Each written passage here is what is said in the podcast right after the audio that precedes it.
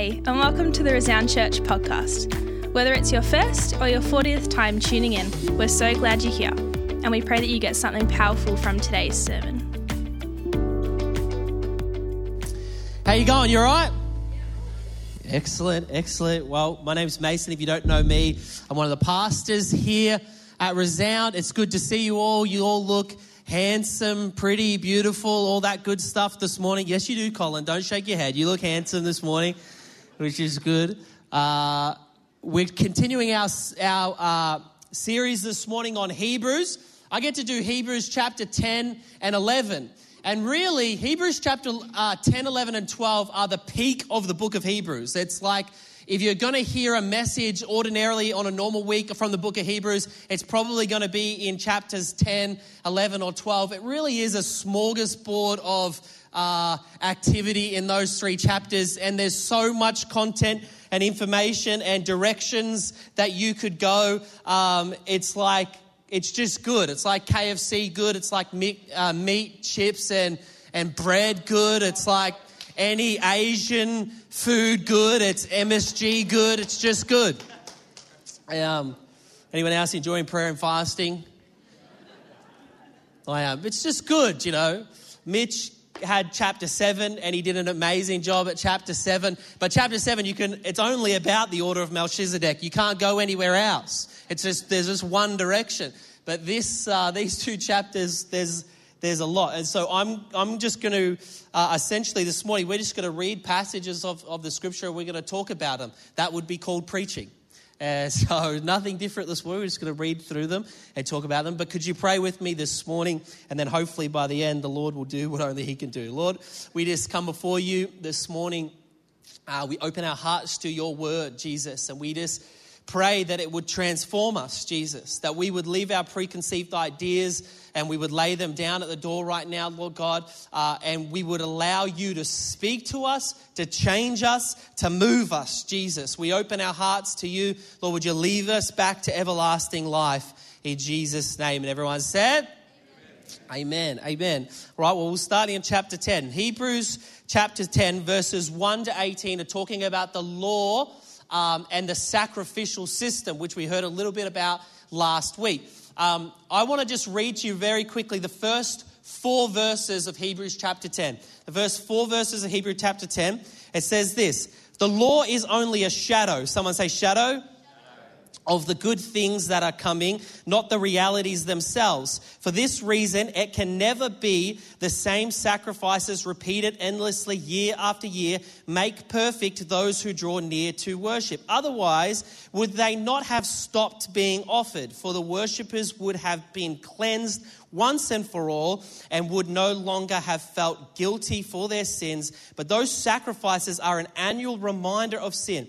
Get this it is impossible for the blood of bulls and goats to take away sin. I need to read that again. It is impossible for the blood of bulls and goats to take away sin. Now, in our Western context, that doesn't make that doesn't have huge amounts of significance because we don't really have context for animal and blood sacrifice in our culture. So it can seem a little bit gross, even a little bit weird. Like why? Like some of us pump thousands of dollars into our dog and here they are raising animals to sacrifice them. And so we don't we can kind of not really understand what's happening here. But you have to understand that he is writing to people where this was a part of their culture. In fact they were commanded to by god um, do obey the law and go through the sacrificial system for the covering of their sins what the writer is trying to get across to the people, to his readers, and what he is trying to get across to us today is that the law and the sacrificial system can never take away sin. Never. It never once did, and it still doesn't today.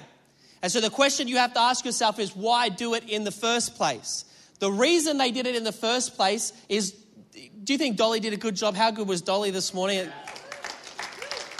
Dolly actually said something pretty significant is that all through the Old Testament, it is a foreshadowing of pointing to Jesus. She said that Jesus has always been God's plan. which is correct because in Revelation it says, Before the foundation of the earth, the Lamb of God was slain for the sins of the world. And so, what is the sacrificial system? What is the law? It is a foreshadowing and an illumination to the people that they needed a Messiah, right? And the sacrificial system covered their sin as they waited for the Messiah. Covered their sin. You know the profound thing about covering something? When you cover it, it doesn't actually take it away. I know that's crazy revelation for, for many of you. Like Jordan Peterson could do a six hour lecture on it, but I'll save you some time and just tell you this. You can cover a window with a curtain, the window's still there. You can cover your body with clothes, your body's still there. And even, get this, you can even cover your head with a hat. You could. Your head is still there. And so, what the writer is saying, hey, these things, if it had the power to cleanse and take away sin, you wouldn't have to continually repeat the sacrifices time after time after time after time again. Because the sacrificial system was to cover their sin until the Messiah came. In the Genesis account of the creation and the fall of man, we see, we can assume that there's two types of blood that are spilt. Remember what Dolly said? It's all pointing to Jesus. And the Genesis account of creation and the fall of man, we can see that there's two types of blood spilled. You know the first type of blood that's spilt? God sees Adam. God loves Adam. And out of his love for Adam, he says it's not good for man to be alone. So he puts Adam to sleep. He cuts Adam's side. He takes a rib and it brings life in the form of Eve. Blood was assumedly spilt as God took a rib and brought Eve. The blood that was spilt from the first Adam brought life. Then mankind rebels, sins against God, chooses independence from God, and in God's mercy, he slays an animal and uses the skin to what? To cover their shame. What is this pointing to? This is pointing to the law, the sacrificial system, and the second Adam that is to come right? So when the sacrificial system was introduced, that was the mercy of God to cover people's sin until the second Adam came to cleanse and take away sin entirely. Because the blood of Jesus is not like the blood of bulls and goats. It does not cover. It brings life and cleanses and takes away completely once and for all our sin. As you might say, well, still, Mason, all this stuff is weird to me the sacrificial system, the blood sacrifice, you can still ask why. And it's a fair question to ask, right? When we talk about this stuff, it's not in our culture. It's a fair question to ask. Why?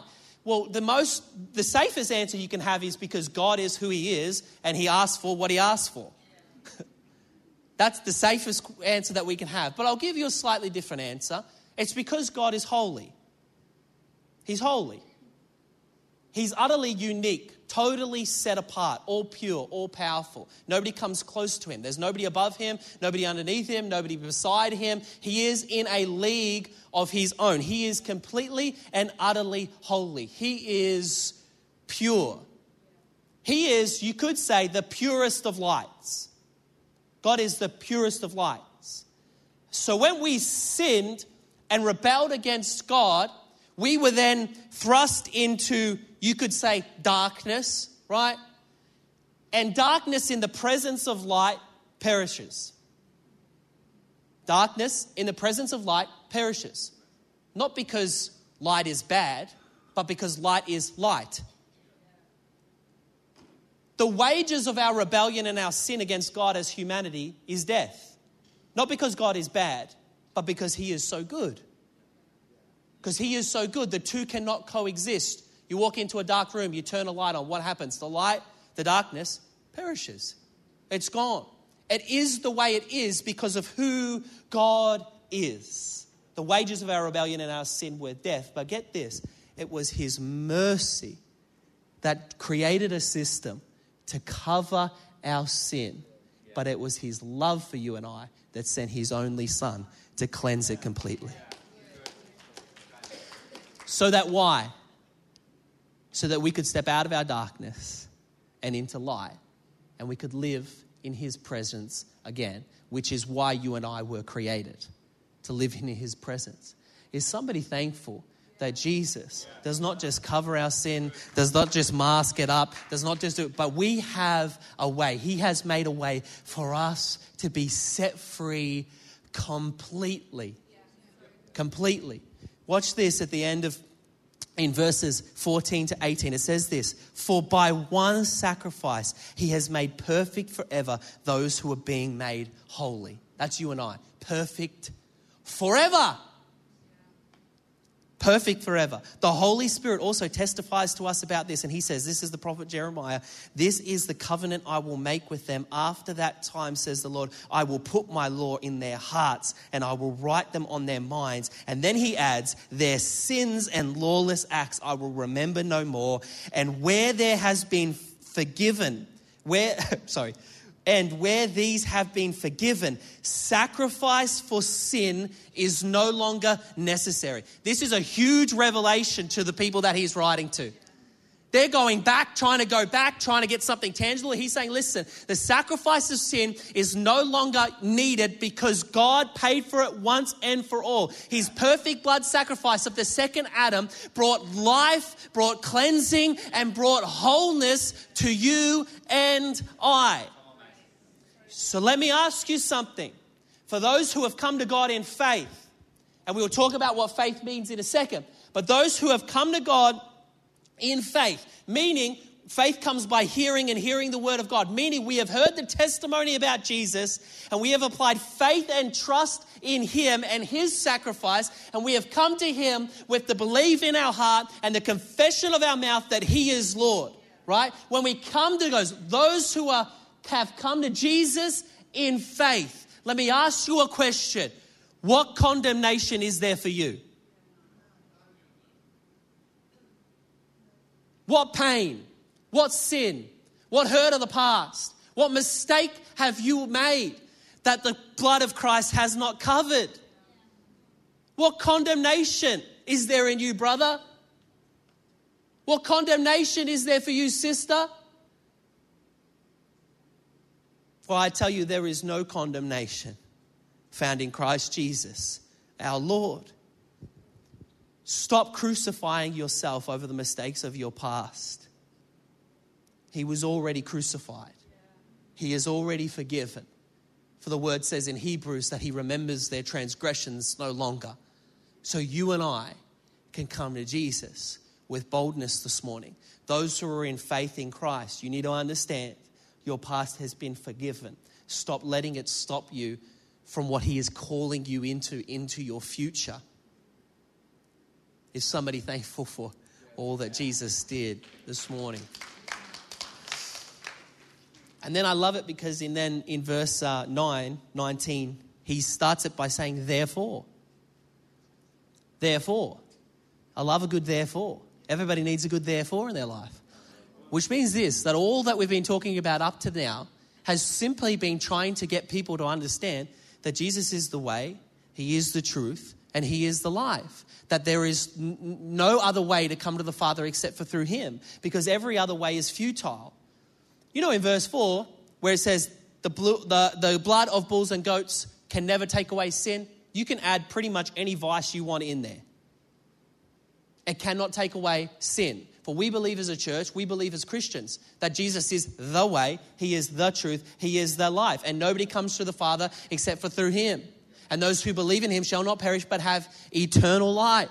That's what we believe. We're not universalists. We don't believe there's many ways to heaven. We believe there is one way, there is one truth, there is one life, and His name is Jesus. And everything else is, is doesn't work. That's what he's trying to get these people to understand. That's what you and I need to understand this morning. Nothing else works. It's only Jesus. And when we understand that, then he says, therefore. Why? Because you and I are never spo- are not supposed to live our Christian life running always towards that place always working out oh am i saved? Am i not saved? Is it true? Did he do this? Did he really do this? Did that really happen for me? Am i and you keep going back to your past and thinking about we were never supposed to live like that. The revelation of what christ has done in his blood we are not supposed to live towards that. We are supposed to live from that. So he's saying therefore now that we've established all that Christ has done for you, then he says this. He says, Therefore, brothers and sisters, since we have confidence to enter the most holy place, that's what he's talking about, by the blood of Jesus. Since all he has done, we have confidence by a new living way, by a new living way opened for us through the curtain that is his body. And since we have a great priest over the house of God, let us draw near to God with sincere hearts and with full assurance that faith, uh, full assurance that faith brings, having our hearts sprinkled to cleanse us from the guilt from our guilty conscience. Uh, conscious, sorry, I don't have my glasses. I'm like struggling. Um, and having our body washed with pure water. Let us hold unswervingly to hope, the hope we profess, for he who promised is faithful. And get this. And let us consider how we may spur one another on towards love and good deeds, not giving up meeting together as some are in the habit of doing so, but encouraging one another all the more as we see the day approaching. He's saying, therefore, if you've come to Jesus in faith, great.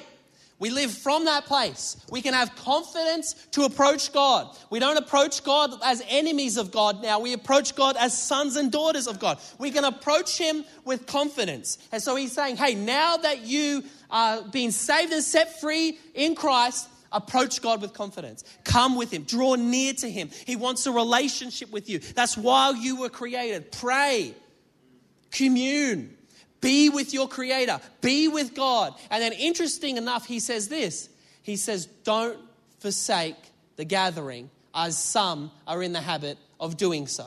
He's talking about a public gathering, and it's very safe to assume he's talking about the church.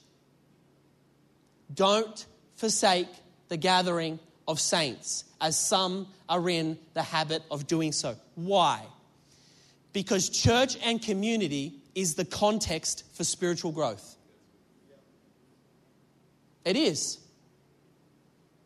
You can't find in there anywhere where it says, you know, grow solo. Just do it. Do it by yourself. Church is the context for spiritual growth.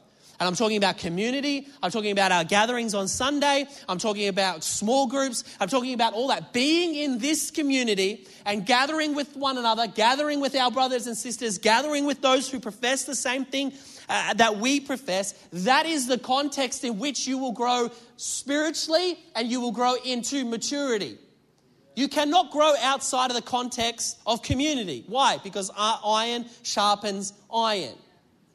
So he says, don't give up. Don't give up. And then he says this let us consider, right? Just before this, he says, let us consider how we can spur each other on. That's our responsibility. Let us consider. So don't forsake the gathering, and then when we gather, let us consider how we can spur each other on. Which means this imagine if all of us took five minutes as we drove into church, every time we drove into church, every time we came into community, every time we met with a small group, every time we went out to, to coffee, every time we came together as a community, imagine if for five minutes you just turned the radio off, turned all the noise off, and you considered how you could spur somebody else on. Imagine the church community you would have when all of a sudden you meeting here in in a church context and in a church community isn't about yourself, but is about how you can spur other people on. All of a sudden, the music doesn't matter so much. All of a sudden, who's preaching doesn't matter so much. All of a sudden, our personal preferences and style preferences don't matter so much because we're not here for ourselves. We're here, first and foremost, to honor and give praise to the King of Kings and the Lord of Lords, the one who has cleansed this completely and set us free, but also to spur one another on in good deeds and in good works, to encourage each other, to stand with each other, and to pray. Can you imagine if everyone, if our whole church every time just took five minutes as they come in and said, let's consider as a family. Let's consider as a couple. Let me consider in and of myself how I can spur people on in good deeds. Church is the context in which we grow spiritually. There's a principle in the Bible that what you make happen for others, God makes happen for you. So the crazy thing is, as you spur people on in their faith, in their good deeds, you are actually being renewed and stirred on yourself. It's how it works. Try it. Try encouraging someone and spurring someone on in their faith and see how it makes you feel. It is the context in which we grow spiritually. And it's the responsibility of each and every one of us to consider how we can spur each other on, how we can pray for each other, how we can believe for each other. Because if we don't, and we forsake the meeting of saints, the next verses straight under this gives us an idea of what could happen. If you and I don't consider when we come into the church how we can spur each other on, the next verses underneath this give us an idea of what could happen, right? So let's read the verses just straight under this. It says this in 26. It says, If we deliberately keep on sinning after we have received the knowledge of the truth, no sacrifice for sin is left, but only a fearful expectation of the judgment and of raging fire that, the, that will consume the enemies of God. Heavy. it's a heavy verse. In the context and in the parallel uh, passages and what we understand, this is talking about people who fall away from Jesus. Remember, he's writing to people that are going back to an old sacrificial system. They're saying, no, we have to go back and keep sacrificing animals for the forgiveness of our sins and all that kind of stuff. So he is saying, if you go back, there is no forgiveness of sin anymore. He's not talking about people who profess Jesus and continue with Jesus. He's talking about people who fall away from God, who reject Jesus, who reject who He is, who reject His blood, who reject the sacrifice, and go back to their old way of living. He's saying there is no uh, forgiveness of sin when it comes into that situation. If you've rejected the blood of Christ, there's no more forgiveness for sins. That's what he's saying. But because he puts it straight underneath the gathering of the saints, Many scholars believe he is making a parallel between the people who are abandoning the gathering of the saints and what they are actually doing,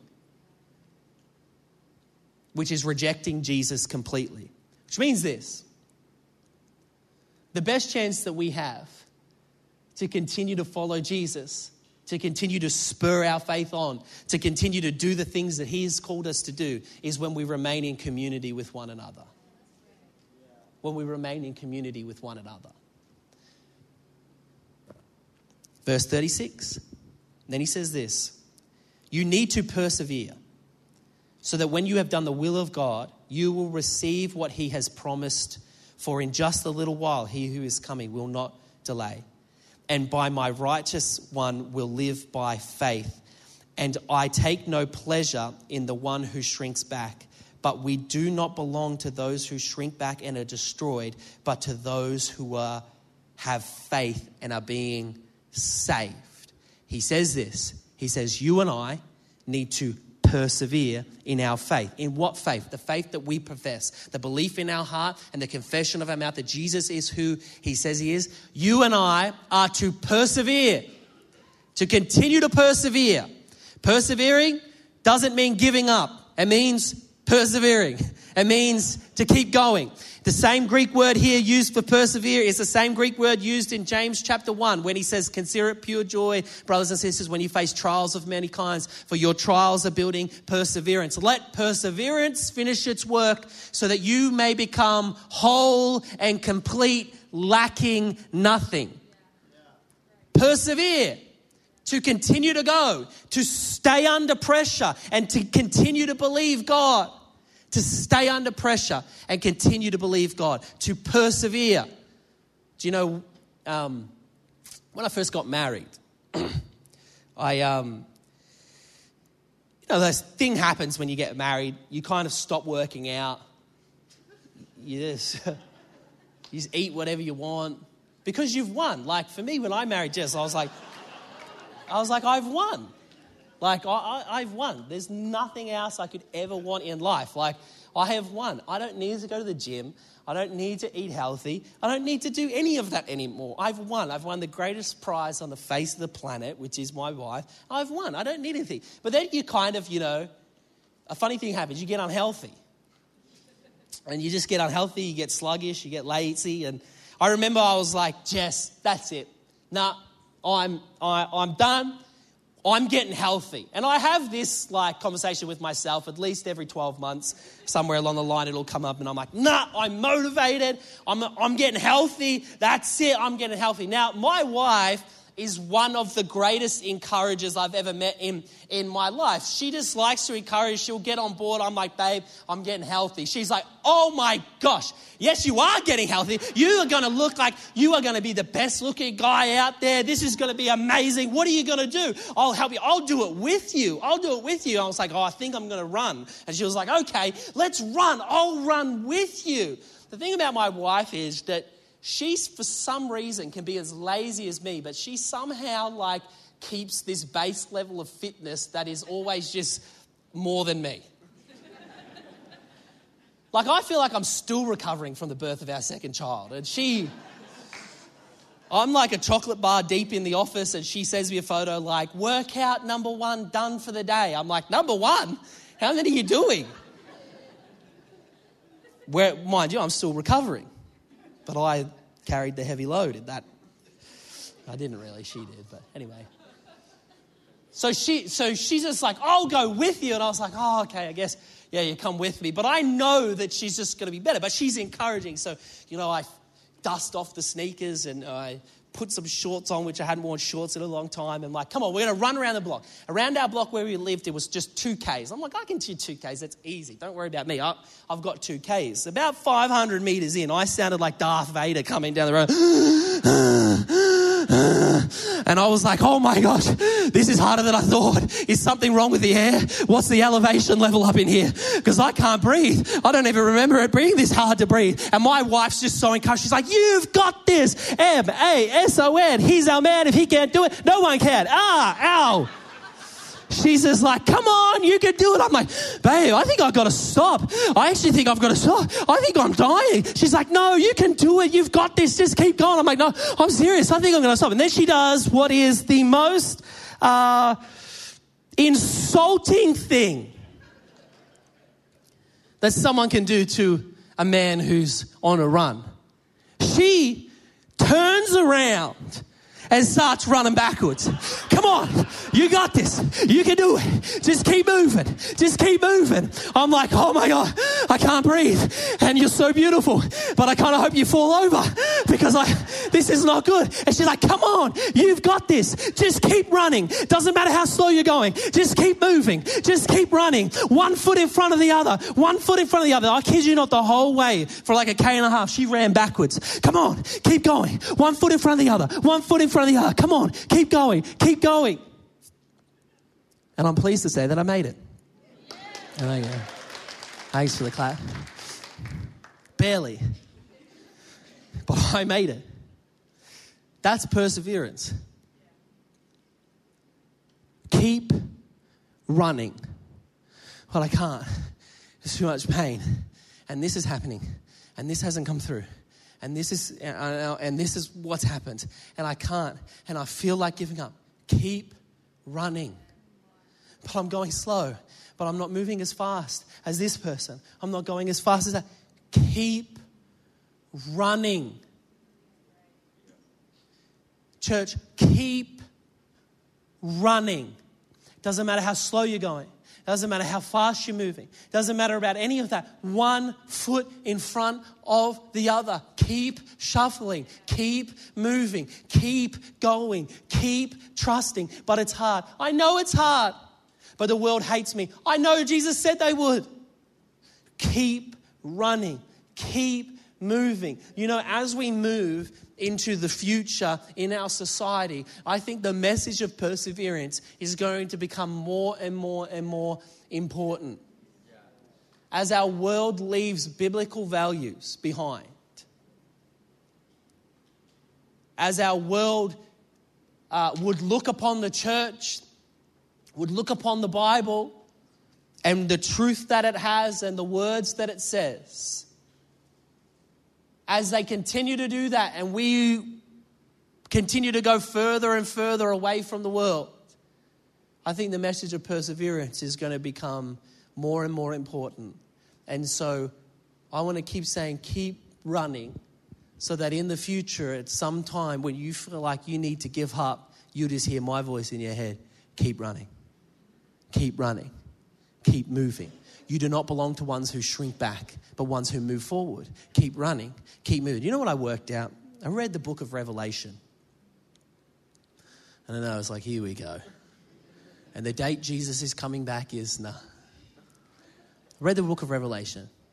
You know the biggest thing you get out of the book of Revelation? You know, and we all know there's a thousand different doctrines on how it's going to happen, this, that, all that kind. You know what I worked out? Is the ones who make it to heaven, the ones that uh, make it into glory, are not the smartest, not the ones who did the most, are not the ones who, you know, read the most or served the most or did any of that. The ones that make it to heaven and make it into glory are simply the ones that didn't give up. Because if you give up, you win. I mean, if you don't give up, rewind. If you don't give up, you win. Don't give up. Endure. Push through. Keep running. Keep running. You don't belong to those who shrink back. Keep running. The band can come back. I'm, I'm almost done. And can you believe we're not even in chapter 11 yet? That's why I said there's too much. There's too much. Anyway, chapter 11, verse 1. Now, faith is the confidence in what we hope for and the assurance about what we do not see. I've got a quote from N.T. Wright. If the quote's there, do you want to put the quote up? Amazing. This is N.T. Wright. He's an English uh, theologian, Bible scholar. He says, Faith is looking at God and trusting Him for everything while hope is looking at the future and trusting God for it. This is in his book, Hebrews for Everyone. Faith is looking at God and trusting Him for everything, while hope is looking at the future and trusting God for it. Faith is concerned with the now, hope is concerned with what is to come. Faith is concerned with the now. So I'll ask you a question that I asked not that long ago, but how is your faith? Are you persevering in your faith to believe God for things today? To believe God for things now. For when we put our faith in Jesus, we look to Him and believe Him for our immediate circumstances, for what's happening today, for what's happening right now. For when we walk out of this place, we, we apply faith that faith will, that God will give us the food that we need, that He will provide for us, that we're putting faith in the now. But also, how's your hope? Because the two can be broken. But hope is looking at the future and trusting God for it. Looking at the future. The future of what? The future of your life, the future of your family, the future of your kids, the future of your grandkids, the future of the church, the future of our world. Not only is it for you to look at the future and say, man, it's going to be good when I get to heaven one day. But also, we look, we need a theology that looks to the future and hope for the church, and hope for our kids, and hope for each other. Now, there are a thousand different directions that this message could take at this point. But for some reason, I've really just had pressed on my heart um, the last few weeks is like faith for our kids. Faith for all of those kids who are up in kids' church now. Faith for your grandkids. Faith for your children, whether they work, walk with Jesus or not. And I think, you know, the world can look pretty dim at times, but I think we need to apply hope. We're believing in the God for our now and our situation, but I think we need to apply hope for the future, for the future generations. You know what my prayer is for every single kid up in that kids' church room who are learning about God, who are learning values, is that every single one of them will be found in the house of the Lord all the days of their life. That's the hope. That every single one of them, that your grandkids, that your children that your children's children, that God's face would shine upon them, that His hand of favor would be upon them, that His hand of favor and blessing would find them, and that they would be found in the house of the Lord all the days of their life. Jesus, we believe for it. You know, Hebrews chapter 11, they call it the hall of faith because it's just like bang, bang, this person by faith, this person by faith, this person by faith, this person by faith. And they all persevered and they all got through and they all applied faith to their circumstances in their situations. And he's the writer of Hebrews is dropping the hammer and he's like, this person by faith, this person by faith. He's saying, You think you need material things like the sacrificial system? It's not about any of those things. It's about faith. It's about faith in the God that we serve. And faith comes by hearing. You've heard the message about Jesus. And we apply faith and hope to all of those situations. But every single one in, in Hebrews chapter 11 had a word from God for their life. Had a word for God, from God, for their life. When God creates, the way God creates is He speaks. We see this in Hebrews chapter, just underneath in Hebrews chapter 11. You can read it. Says, By faith we believe that God created, spoke, and the universe was created. And so when God speaks, He creates. So you and I, we together, need a word from God that we can apply faith to and hope to in our life. And so at the end of this service, what we're going to do is if that's you and you need a word from God, maybe you need a refreshing word from God. Maybe you had one when you're younger and, you're like, and you can't remember or whatever. It's like, oh, oh, you need a word from God. Then we're just going to stand, we're going to pray. God, would you speak to them? Would you give them a word? All of these people had a word from God. And he's saying this you and I are people of faith, which means we need to hear God speak to us, that we can apply faith to it. We can apply hope to it. And we can move. Some of you have forgot how to hear the voice of God. Some of you may have never heard the voice of God. You know, the crazy thing is, you know, all of these people in Hebrews chapter 11, and I, you know, they didn't have a Bible. And so, believe, I mean, I don't know if it comes across or not, but I love the Bible. I'm like, uh, the scriptures are the are everything. And it's the primary way that God speaks to us. It is. It's the primary way that He speaks to His children now. He, his written word, and, and, I, and I believe it and, and fight for it, and will fight for it till the day that I die, no matter what happens, and all that kind of stuff, and persevere. So I believe in it. But do you know what? God can actually speak to you personally as well. Primarily, He'll speak through His word, but He can speak to you. Speak to you through somebody else. Speak to you to a deep conviction in inside of you. It's like a conviction. It's a feeling. It's a knowing. He can speak to you. You can feel His presence. You know, there's two types of the presence of God. There's the presence of God that's omnipresent. It's always here. It's where David says, There in the highest heights, you are there, in the lowest lowest, you're there. But there is a tangible presence of God that you can feel as well. And He wants to encounter you, He wants to speak to you. Speaks through your thoughts, speaks through your feelings. You, you can feel Him, He's an impression on your heart. He can also speak in an audible voice, but it is rare. So, as a rule, if you're hearing voices in your head, go to the hospital. Just double check, double check, double check and he wouldn't speak anything that's against his word. Bible even says, even if an angel rocks up and tells you something against his word, that it's they're from the darkness. It's not what you think it is. But he can speak to you. And so just really feel like today that I want to pray for people. If if that's you, you need a word from God or a refreshing from God, then you know, at the end of the service, we're going to open up the front and we're just going to we'll just pray for people.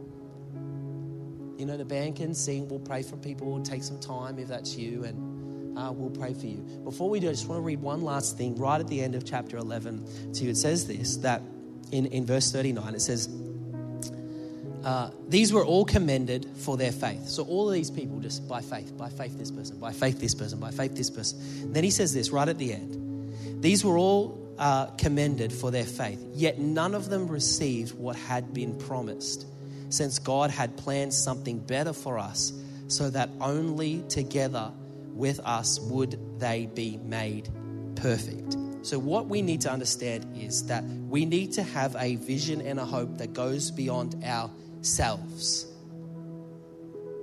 Goes beyond ourselves.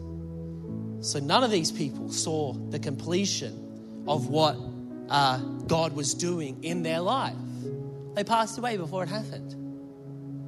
And so, when God gives you dreams and gives you things, we have to have a theology that says, hey, I am part of the body. I am one puzzle piece to the greater picture. Which means this you and I can't afford to give up. But I failed, but I'm in pain. But you, we can't afford to give up. Why? Because we are one part of the body. And we need to function for the other parts of the body. We are one part of the puzzle piece to the great plan and great picture of God redeeming the world to Himself. You have to persevere. We have to persevere. We don't belong to those who shrink back. And not to steal ch- chapter 12, but we are surrounded by those, a great cloud of witnesses. We are surrounded by those who did not shrink back, who persevered, even when they didn't see it, even when they did. And thank God they did, for they brought a part, paved the way for the Savior of the world to come to us today. We have to understand that this is not about us. We are part of a greater picture of what God is painting. And so, are you important? Absolutely. Do you need to keep going? Absolutely. But we need a, theology that understands that we are part of a puzzle piece and we must keep going. So, let us consider how we can encourage one each uh, other, how we can move forward. Why? Because what we're doing today lays the foundation for the kids who are in kids' church tomorrow. So, keep running. Thanks for listening through this message recorded live at Resound Church in Melbourne. You can find out more about who we are online, including our service times and live streams. Have a great week, and we'll catch you next time.